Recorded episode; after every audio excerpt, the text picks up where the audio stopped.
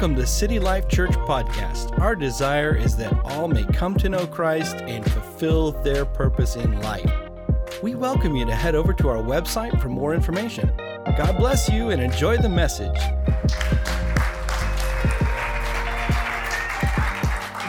A little whistling too, huh? Only my wife's allowed to do that. Oh, that's good. That's good. Uh, she's actually in the nursery this morning. I will be bringing her in here in a little while. Uh, we're going to do something a little bit different, but uh, we'll, we'll, talk about that in a moment. I, um, I'm just so appreciative of what God is doing in us in the area of worship.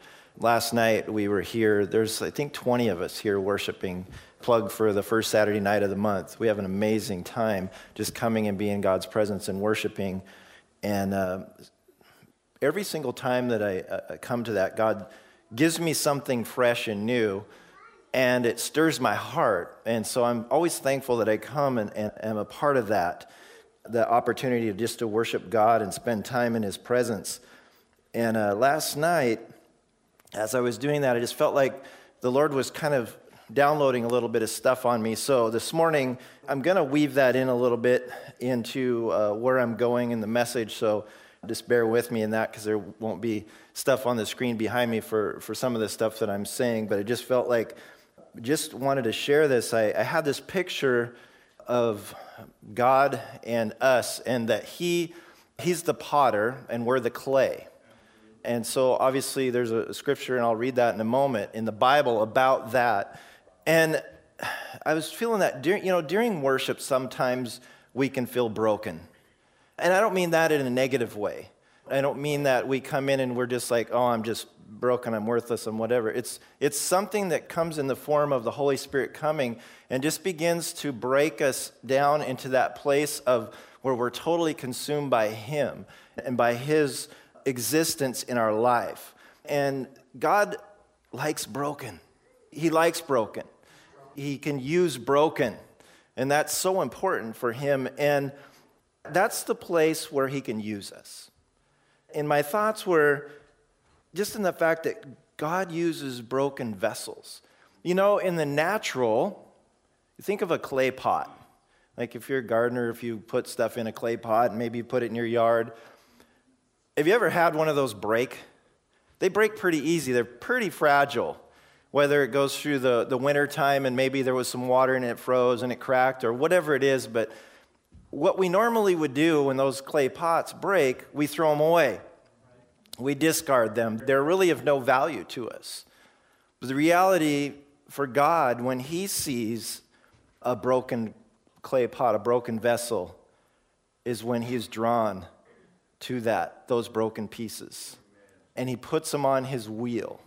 And He sits down and begins to reshape and remold and build us into something, create something of a masterpiece. He is the artist, he's the potter, he's, and he's the artist. And so an artist can create a masterpiece. And that's when God gets excited about you and I. When we are broken before Him, when we come to Him and we put everything aside, we lay down all of those things that can get in the way. You know, it's interesting, and periodically I just kind of have to use my dog, our, our dog, as an example because he lives with us. He's three months old, and he's always active and always creating activity in our home. And I was thinking about this where he's learned a little bit from me that he's not the dominant one when it comes to him and me, and me okay? He's very much submissive. He's testing my wife, though. He doesn't want to give up that spot. And it's interesting to watch him. And so he's right now fighting for his place. And I have to occasionally come in and help in that regard to let him know no, that's not your place. But he's fighting for that in us. And it's interesting, I was thinking about that. I, I thought, you know what? That's not how God does things. He doesn't come into our life and try to fight for position. Now, let me say this God fights for us, but he doesn't fight for us, if I can say it that way. When we're part of his family and we're all in and we're serving him, Uh, he's fighting for us 24 7. He's interceding for us 24 7. He's saying, Go, I'm with you, I'm going to do this. But when we're making decisions to remove ourselves from Him or decide that we don't want to include Him in something, He's not going to be there fighting, trying to get His position. He's created us as people of choice. We get to choose kind of who we surround ourselves with and how. And so God's, He's not up there just like, oh man, I've got to get, I'm going to do everything I can. I got to break down everything. I got to get in there and I got to, they have to know, they have to obey me. They have to, they have to. No, that's not God. He comes in, he's a loving God, and he just sits back and he waits. He said, okay, I'm going to see where does this go? And at some point, whether it's through a worship service or sometime an experience in our life, we come to that place where we become broken. And he's right there and he's like, oh, I love broken. And he begins to bring the pieces in. He begins to bring the brokenness. And he begins to put it on the wheel and he begins to shape and he begins to mold. And he looks back and goes, This is a masterpiece. And he's so, he's so happy when he begins and when we're responsive to him. And we begin to learn from him and we begin to learn from the master. We begin to learn what it is to not only love him, but to love others in that regard. And so, um, you know, this morning, and I, I just stand here, it's like, I'm a broken vessel. We are broken vessels, all of us here today. And we're, God is throwing us on his wheel. He's reshaping us, he's reforming us. This morning, we're singing about, we're talking about there's something God's doing, there's breakthrough, there's something happening that God wants. There's a next level that he's got for us. And I believe if we're willing to be on that potter wheel, and that we get rid of ourself and we put our, all those things aside, ourself aside, and we say, Lord, uh, I'm all yours. I'm all yours. God, use me however, because that's what He's waiting for. He's not going to force us into anything, He's not going to force us to be used in any particular way. Ted came up this morning and had, had just mentioned something to me in regards to teaching. That this is a church that has teachers in it. There's a teaching ministry and, and just in encouraging people to teach because there's stuff that God's given us and for us to be involved in teaching and learning. And so that's important for us. And so, God, what is it you have for me? And I see this verse, Isaiah 64 8. And yet, O Lord, you are our Father. We are the clay, and you are the potter. We are all formed by your hand. He's the one that makes us, He's the one that shapes us. He's the one that brings life to us and brings value to us. So I was thinking through this and it just, just kind of came to me last night. It just, He's for us. He's for us, but He loves broken. He can use broken. He can't use the rigid, the ones who are defying, and all of those things. He is so good and He is so loving. And, and I, I just can't imagine um, life without him. I really can't. So if I could convey that this morning, it's about being broken. And guess what? No matter what we've done in our life, in our past, no matter what sins we've found ourselves in, He's forgiven us when we come to Him. That is, boy, I tell you, that takes a lot of the stress off. That takes a lot of the pressure off in knowing that that's the kind of God we serve. Amen.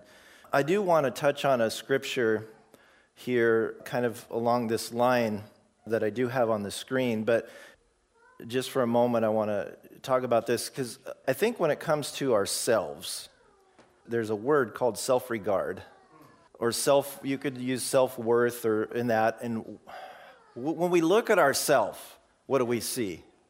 What do we see? Do we value who Christ has made us to be? Is there self regard there? Do we thank Him? Do we value our life personally enough that out of that we're able to see the value in others? You know, it's interesting. I watched a documentary a few years ago. There was a news crew that went in, I guess, stealth or whatever, in down into Mexico into the drug cartel and the, these guys that were, they just killed people just to put it bluntly. That's, they're, they're just vicious. And, and so they interviewed a couple of these kingpin guys down there. And really, if you really come down to the crux of it and what they were saying, basically the bottom line was number one, they did not value their life at all.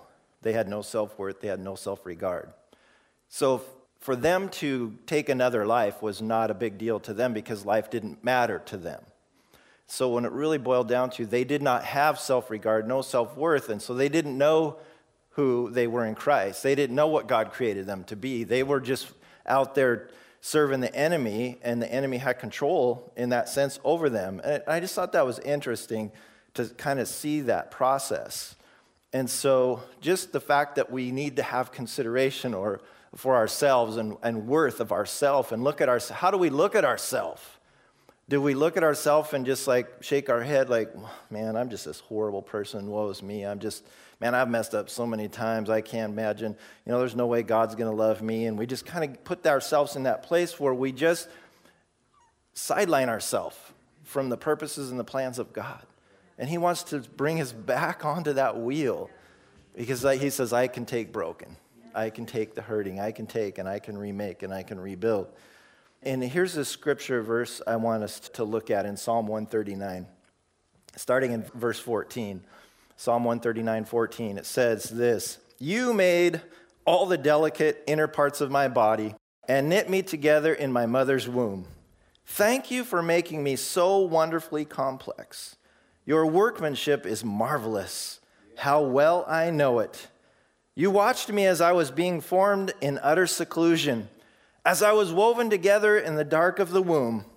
You saw me before I was born. Every day of my life was recorded in your book. Every moment was laid out before a single day had passed. How precious are your thoughts about me, O God? They cannot be numbered. I can't even count them. They outnumber the grains of sand. And when I wake up, you are still with me. And I'm telling you, that's a powerful word. There's, there's a lot of stuff packed in there. And I'm not here to unpack all that today, but there's something powerful about when God created each one of us.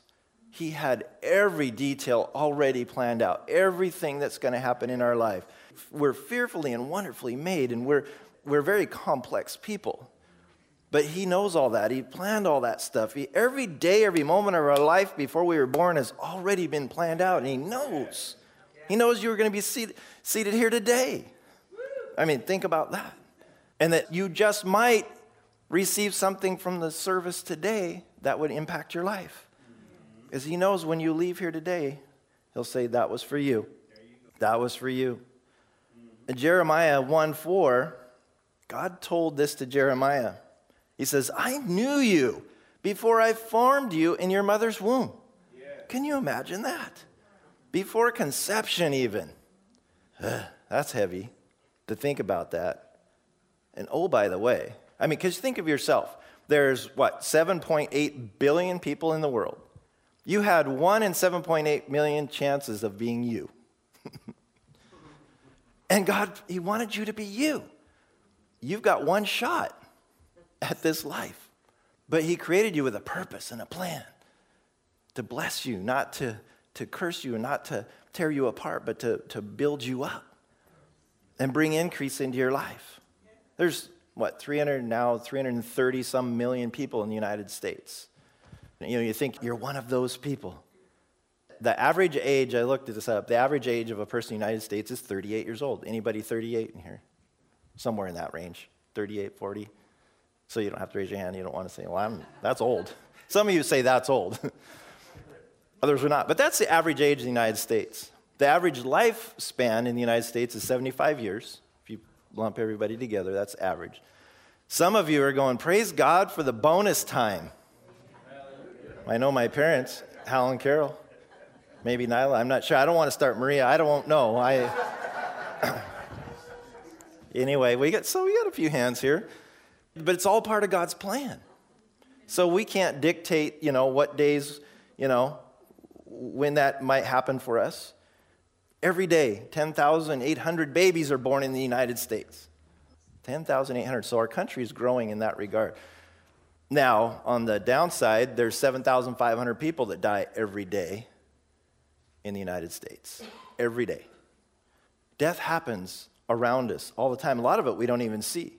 While we're in church today, in an hour and a half or whatever, 450 people will die, have died in the United States. We think about that. So life is precious for us because we never know. So we need to allow Him to put us on that wheel to be broken. Don't delay another day for Him to use us to the fullest extent of what He has for us. There's something about, first of all, we value our relationship with God. That is so important. But then we need to also look internally and do we value ourselves? Do we have that self worth? Do we value ourselves enough that we can come out and say, with the same love that God's put in me, and I see that I care and love what God's done in my life, that I can turn and put that and demonstrate that in and put that into somebody else's life. Because it's important for us to have that self worth, that self regard, and that value that we can do that. And it's so important for us.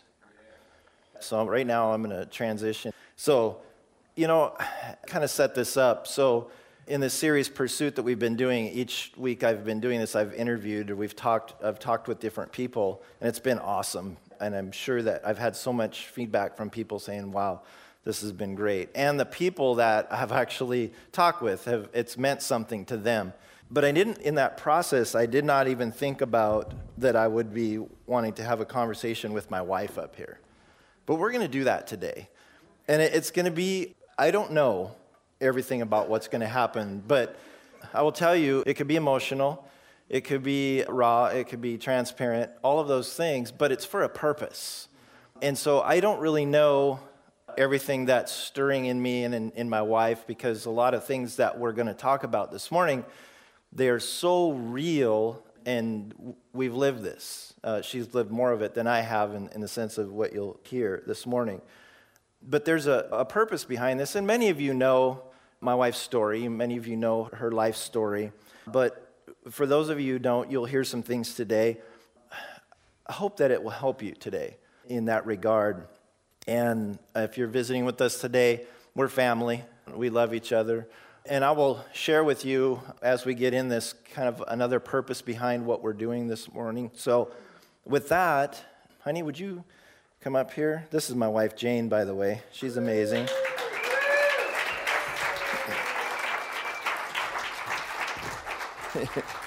That's awesome. Let's get you okay. She's a little sore because she was tiling yesterday. So this is why we got the comfy chair. Those other ones, you know, the stools, they were a little wobbly, so I did not want to risk us falling off stools today. So, again, if just kind of bear with us. I've never interviewed my wife, and I don't want to treat this necessarily as an interview, but yet it's a conversation that we'll have. We talk a lot. You know, we've been married a few years, almost 38 years. In June will be 38 years, and it's been uh, amazing and wonderful. But I, I just kind of want to jump into this, and uh, let's start back, and I'll kind of walk us through this. Here's another thing. So, a lot of you know that Jane was adopted at four months old. Anybody here is adopted? No, but you're the only one here that's been adopted. So I think you'll still get some sense and feel from, from this story. So tell us a little bit about your adoption. What was that like for you? Uh, you probably don't remember that, I know. Yeah, I don't, don't remember the day I was adopted, but. Kind of as a, I've, give us the, the part of it that the preservation of life, I think we can go with that. Yes obviously very grateful to my parents, for one, for adopting me, and very grateful to my biological mother for not aborting me and for giving me life. 1963 was definitely a time when back alley abortions were very prevalent, and knowing now what her circumstances were, she could have very easily done that and gotten rid of the pain and the the shame. imposition shame I, too probably. and the shame that probably was caused by my, my birth but she chose not to. Mm-hmm. she actually knowing the story she actually hid that because of her she never told her parents. She actually moved to another community to keep it from her parents even though she had been married divorced and was raising three children alone she moved to another community to hide it from her family, except for one sister, she told, and that hmm. was it. For yeah. many, many, many, many years. Yeah. So praise God that, you know, she made a decision and a tough decision probably for her. and just to add to that, she was not supposed to be able to even get pregnant. Oh, okay. She had already had thyroid cancer, had was on medication, had had part of her thyroid removed, and basically the doctor said that she would never be able to have any more children. Hmm. Okay. So miracle baby on top of that. So now let's jump forward about 15 years. And I know this is the hard part for you, and it's difficult, but you went through a period of uh, in your life about 15 years old where you had this very traumatic thing that happened to you that really changed your life and altered your life for as, as long as you'll live. The enemy was out to try to bring destruction. So, talk just a little bit about, from your perspective, what that was like, if you can. Or do you want me to set that up? Um, yeah. Me? Okay. okay. So, we're just kind of playing off each other here, but so when Jane was 15 years old, she had found herself in a, in a really bad situation. So she was raped at 15 years old. At the time, it was very, very traumatic and hurtful and emotional, all the things that she was going through. She, unbeknownst to her at the time, she just wanted to get away and escape because she grew up here, but she moved to Texas. I was already planning on moving. You were already planning on moving. So she moved to Texas. And do you want to take it from there? Yeah. So I knew that the plan was for me to go to Texas very shortly after this happened, within, within a month after this happened. I was already planning on moving there. And I thought, well, the best thing for me to do is just to put this behind me. It's done, it's over. I'm not going to say anything, I'm just going to move on. Well, after being in Texas for a couple months, I find myself pregnant hmm. from that rape. So that really impacted you at the time because you had to go through decision making process. Mm-hmm. Even though I was living with my sister, I was very alone in this process and very distant from my parents at the time. So my sister's first suggestion to me was to get an abortion. And I said, no. Hmm. I'm not going to do that. Sorry. Yeah, it's okay. And you you understood the value of life because you probably thought a little bit about maybe back to when you mm-hmm. you know, your birth mom preserved your life and thinking that process and thinking about here's a life that's being developed inside my body even though everything would suggest yeah trying to just get rid of that child and move on. And we hear that a lot too. I mean, it's really pumped at us a lot. And that's the challenge. And so you had to make a choice at that point what you were going to do. What, yes. what ended up being your choice? Being that I was only 15, I felt like, and very alone in the process. I wasn't getting the support that I needed from my family, really. They were there, but, but not supportive necessarily. My parents were very far removed from it, so I think that my sister kind of was that buffer between them and me. Um, she kind of put herself there. So, because of that, I felt like my best option was to give this child up for adoption and not to try and raise it myself because what did I have to offer? But at the same time, I was feeling a lot of guilt and shame for doing to someone else what was done to me Mm. I can imagine that being a, a tough challenge at the time. Yeah, because you actually were able to, you know, see the baby, hold the baby yep. through the process. I did. I was in the hospital for a week. I would, sorry. It's okay. I know this is the emotional part. They allowed me to go to the nursery every day and see him and hold him and change him and. Mm um, I even took him home the day I left the hospital. Because of the process that I went through, it was through Catholic Community Services, and they actually came to my home to get him. Hmm. Well, that certainly would have been a very tough moment. You know, I can't imagine. I think only a mother knows their, their connection and bond with the child. And given the circumstances, I mean, that was the tough thing too, because there was a lot of things playing into that for you, and I, and I understand that. and being alone at that age at 15 years old, that's not something that normally, you know, 15 year olds are in that to make those decisions like that. You obviously made the decision to give the child up for adoption. You had written a letter too as well. Yes. To, to explain that. I had written a letter to him to give to his adoptive parents, to give to him at a time when they felt was appropriate for him. I just wanted to tell him my circumstances and why. Hmm. Because that's all I ever wanted to know was why. Mm. Yeah. So you had, at that point, you had really prayed and asked God, and said, please let this child go to a Christian home. That Yes. was, It was my request too to Catholic Community Services to put to place him in a Christian home and to place him with a family that couldn't have children. And I was able to make some of those requests, not knowing if they would be fulfilled or not. sure. So let's move forward a few years. So we, just to cut a lot out, but we, you and I, we get married. Uh, there was a lot in there in between because we had a lot of conversations when we were dating. Not something that I was ever expecting to take on in the sense of the emotion of all of that as a young person, because I was 19 when we got married, you were 21. Opposite. What? Oh, yeah, I'm sorry.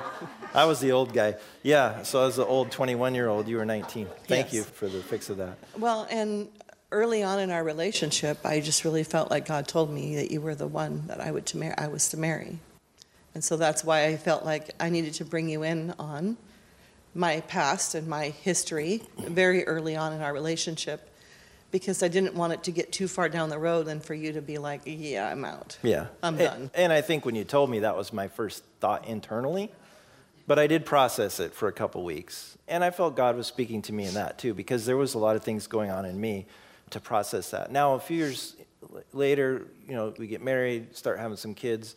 You really find yourself in a really depressed state. What was that like? Well, I believe that was brought on by a lot of things. I walked for many, many years in a lot of shame, m- just from what I experienced. Um, and then walking through what I did with my dad passing away, a bad accident that we were in. We were in a lawsuit with the city of Seattle. We were in, I had just had um, surgery. I was having, I was hormonal. Believe it or not, I just had Nick. It wasn't his fault. It wasn't Nick's fault. no, he's a good boy. But just walking through all of that, I think I just, I just had to go somewhere else. I felt like I just kind of dove into myself and had to just kind of bury myself, hide. Yeah. It was just too much. I couldn't take it all. Yeah. And I, as a husband at that time, I didn't know what to do. I, we were young. Um, at some point, eventually, I suggested to her to go see a doctor because thinking that After about five years of five years. clinical, severe clinical depression, Yeah. So, I would get up, do what I needed to do, go back to bed, do what I needed to do, go back to bed. I mean, that's Mm-hmm. my, was my go-to was just go sleep. yeah. Go. And, and raising young kids on top Raising of that. four children and working part-time and homeschooling and you it did, was. you did an amazing rough. job with all that. I'm just like, it, I think back on that, it's insane that you were able to do that. Well, that was God helping that. But so you went and you found out Yeah. something that you absolutely could not believe. I couldn't wrap my mind around it because depression wasn't a thing. I mean, it was. To you, you were obviously Yeah. it was, but you and I didn't feel like it was a viable diagnosis. I was pretty ticked off at the doctor. I let him have it with both barrels. Hmm. yeah, because Christians can't be depressed, but Christians right? can't be depressed because of my faith in God, because of this, because of that. I felt like you just pull yourself up by your bootstraps and you move on. Hmm. That was my theory in life is, in general. Yeah, And so I was pretty upset about the diagnosis and came home and told Steve that I couldn't believe that he told me that. And but we did some research and found out that it checked all the boxes, uh, Mm-hmm. that, that for sure. So we prayed and spent a lot of time, and Mm-hmm. you got on some medication and different things, and eventually through that process, and actually fairly quickly in that process, God actually healed you. Mm-hmm. he did within a month. At the end of that month of he gave me a 1 month supply of medication. After I visited the doctor, he called me every day because he felt like I was so suicidal that he wanted to check on me every day and was very afraid that I was going to do something drastic. And so we decided that while we were doing a family camping trip, I would start my medication. A bad idea. Hmm. At least it was a big campground, so. It was a big campground. It was, yeah, it was terrible. That was the camping trip from hell. That oh. was, that was, it was bad. Yeah. I had every side effect that you could possibly have from that medication, and it was, it was bad. Yeah. So, So- you, came, so you, you came out, you We ran out of medication. I ran out of medication at the end of that month, and I'm trying to call this doctor, the same one who was calling me every day. I'm leaving messages at his clinic. I'm trying to get a refill or get back in for an evaluation so that I can continue, because it says right on it, do not stop taking this medication. You have to wean yourself off of it. You cannot just stop cold turkey. It's bad. I mean, they're telling you it's bad if you do this. I could not get in to save my life. And this is a Friday. Um, I think I ran out of medication Thursday or Friday. I'm trying to get in. I'd been trying all that week, knowing I was coming to the end of my medication. so Sunday, So Dr. Sunday- Jesus shows up. Sunday, we were starting the tent meetings over at our property. With Danny Bonilla coming, we were starting this whole thing. Sunday morning, I wake up and I'm whistling, getting ready for church. Hmm. And Steve looked at me and he goes, Are you whistling? Hmm. Yeah. That was an oddity. Mm-hmm. Yeah. after five years of clinical depression, for mm-hmm. sure. And I said, you know, I think I'm just anticipating what God is going to do. Mm-hmm. And you know what? He came through. He did some amazing things. And, he, and you were healed. And that, I that's an amazing testimony in, in itself that God healed you miraculously. Yep. Now, that, that doesn't mean that from time to time you would have a sense of, Right. okay, I can tell this is coming, whatever, but God helped you through that. Absolutely. So that's he awesome. healed me 100%. That doctor's office never called me back. I never went in for another appointment. Yeah. I never took another pill. Yeah. Nothing. It was a 100% miraculous Yeah. healing. So that, that's a praise the Lord. And to this day. Yeah. Mhm. so now let's jump forward a lot of years. Yes. You decided, because you, like you mentioned, your father passed away, and he's been gone probably 28 years, something like that. 28 years. Your mom was getting toward the end of her life. She Mm-hmm. she was had dementia and so forth, and she had mentioned, and your dad too, but I don't want you to search for your birth mom. Uh, your dad mentioned till after I'm gone, and then later on, your your mom said, "Let's look for her," and then she kind of got cold feet after you started, Mm-hmm. and so at some point you felt comfortable that it wouldn't be a, A detriment. a detriment to your mom in any way. She decides that she's going to look for her birth mom. And so the adoption records, we got a, a thing in the mail, was it? That, or was it just a. oh, no, I just read it. Uh, something Public, notica- notification. yeah, that- the adoption records were being open, Mm-hmm. and that if you were adopted, you can search for more information about that. At the same time, letters were mailed to all those who gave up adoption saying, if you want your record still sealed and closed, fill this paperwork out. So, well, why not try it? So she filled out the paperwork, sent the $25 in, whatever, Mm-hmm. and lo and behold, in the mail comes back all the information from my adoption records my mother's name, children's names, which I already had that, but just at least her last name. And I kind of already had anything that was non identifying, but it gave me all the information that I needed. Now, I still needed to do some research, and her name changed over the years. And so I did some digging and some Googling. It's amazing what mm-hmm. you can find on the internet. Mm-hmm. So you I didn't need her. to hire a detective or private investigator to find her. It was very easy to find her, actually. Mm-hmm. And I found the information and I sat on it for a year, Hmm. stewing about it. What do you say? Yeah, because you don't know anything. I kind of figured out where they lived and all of that. I, and then it's like once you open that door, you can't close it again. Mm-hmm. You know? But what if you don't like what you find on the other side? I didn't know. So you So, called her. yeah. You called her. I and you did. actually left a voicemail the first time. I did. I called. I finally, a year later, I made a phone call with Steve sitting next to me. This was uh, probably two and a half years ago? Yeah. Yeah, okay. Uh huh. In um, like end of May or something. Yeah, Middle of May. almost three And- years ago now. then. Yeah, it'll be almost three Okay. years. Yeah. And I, I called and no answer, so I left a voicemail and just said that I was doing some genealogy and that we might be related and wanted to ask her a few questions and if she wouldn't mind calling me back, that that would be great. But she didn't call you back. And she didn't call me back. So you tried again while you were sitting on the couch one day. So, yep, I was. I had just come in in the middle. It was June 1st, hmm. wasn't it? Yep, June 1st. And I come in, and I was had been running around all morning, and I was sitting on the couch in my living room by myself, home by myself. And I was just trying to decide what I was going to do next, what project I was going to work on next. And the Holy Spirit just said, Call her now. I'm like, Call who now? Call her now oh, call her now. As it had been a couple of weeks since I had done that, and you know, I'm always I was thinking about it, but I didn't know that I was ready to open that door still. Yeah. So I called her. I just without thinking. I just dialed the number and I called her, and she answered. Oops. Yeah. No plan in place as to what I was going to say. And so I just started with, Hi, my name's Jane. I left you a voicemail a couple weeks ago about, and she said, Oh, yes, my daughter said I should call you. And I said, Well, I don't know how to say this other than just come out and say it. But I was born in Kennewick, Washington on March 13th, 1963.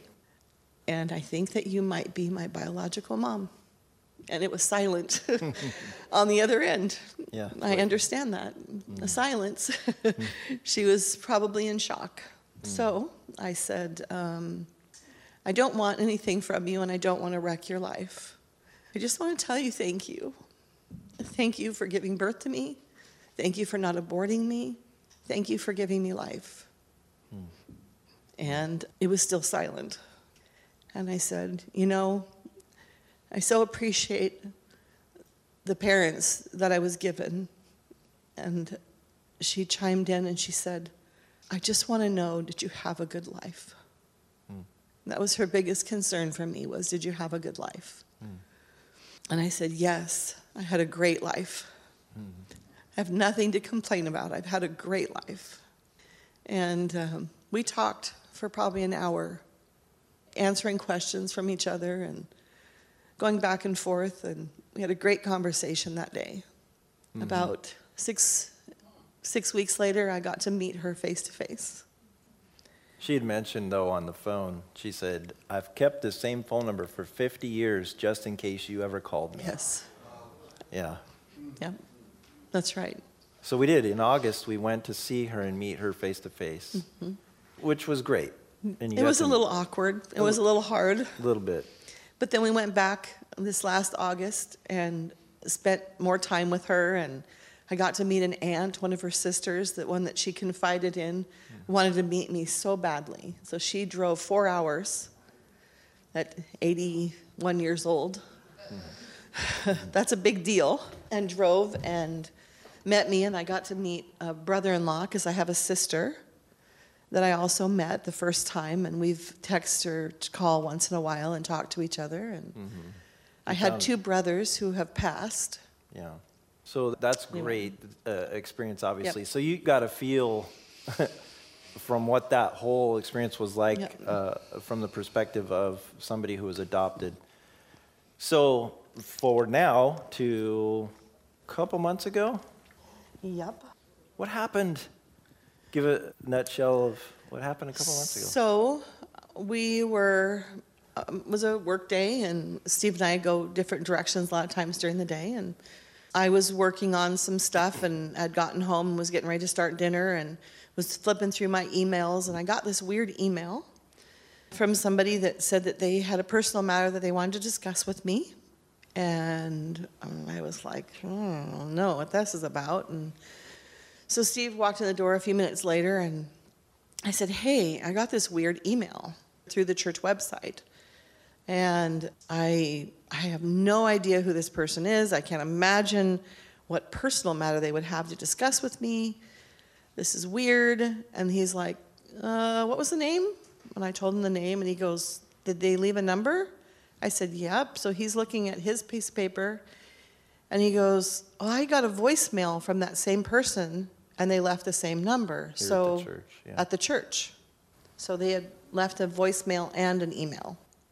So I said, well, I suppose we better call them and find out what this is about. And, you know, I'm thinking church related, I'm thinking back, I'm thinking everything but what it was. And so So he said, Well, let's do it. Well, we had another meeting that we were needing to go into that night. And I was like, You know, we were supposed to eat dinner and do all this stuff. And I'm like, He said, It'll just take a couple minutes. Let's just do it. All right. So we call. I make Put the phone call. speakerphone. I've got it on speakerphone. Hi, this is Jane Bradley with City Life Church. Um, you left a message for me at the church today. Is you know, is this Scott? Yes. Is this and you also sent me an email that you had a personal matter to discuss with me. And he said, Yes. And I said, Well, great. I said, How are you doing tonight? Good. Yeah. So, so what is it? How, how can I help you?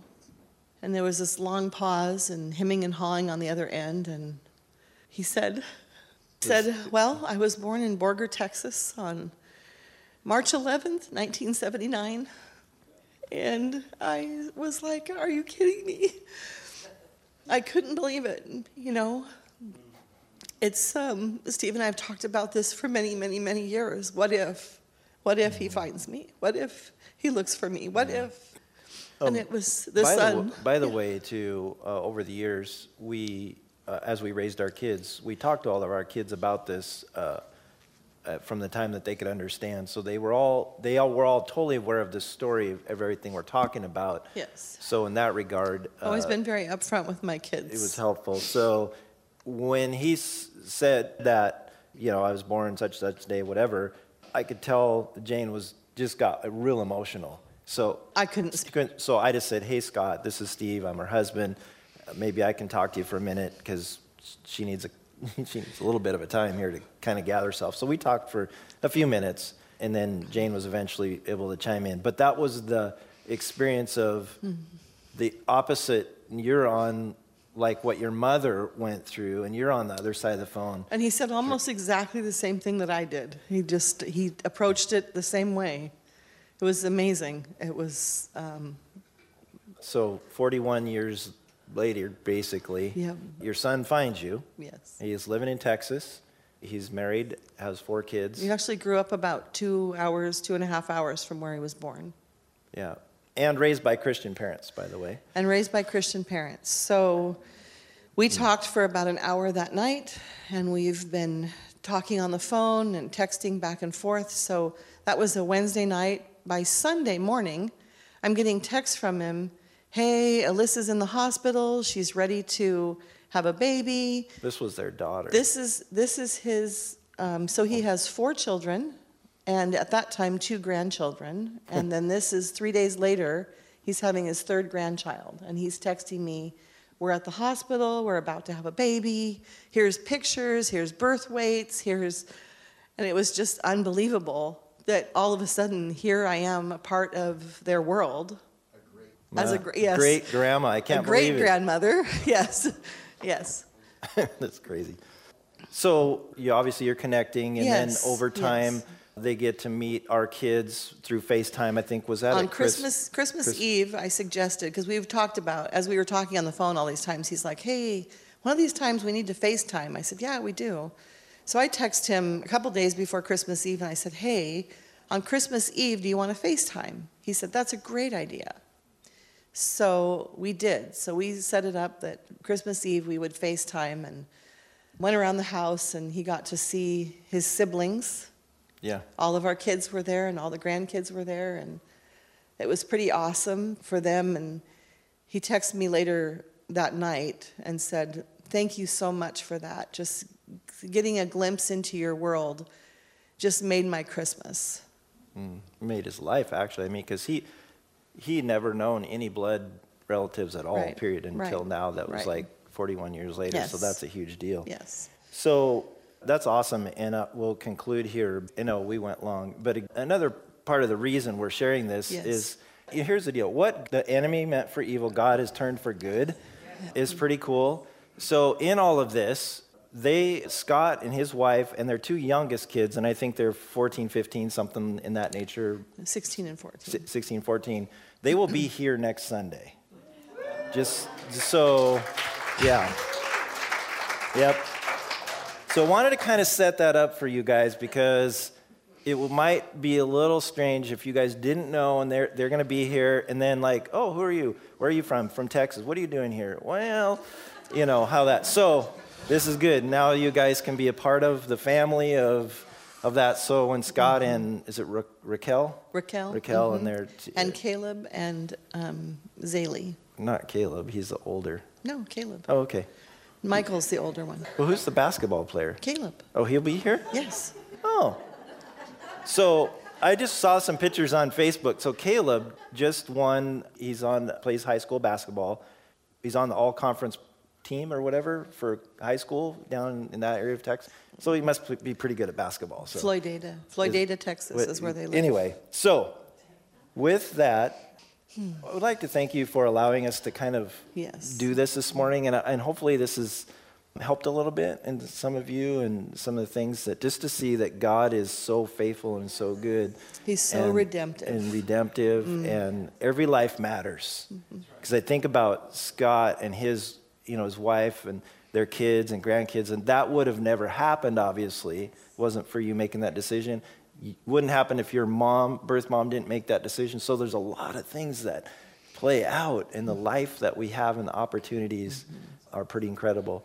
So again, thank you, Jane, because you. I know this isn't the, your favorite thing to do by any stretch, but I appreciate you being willing to spend the time with with your church family. Mm-hmm. Yeah, thank you.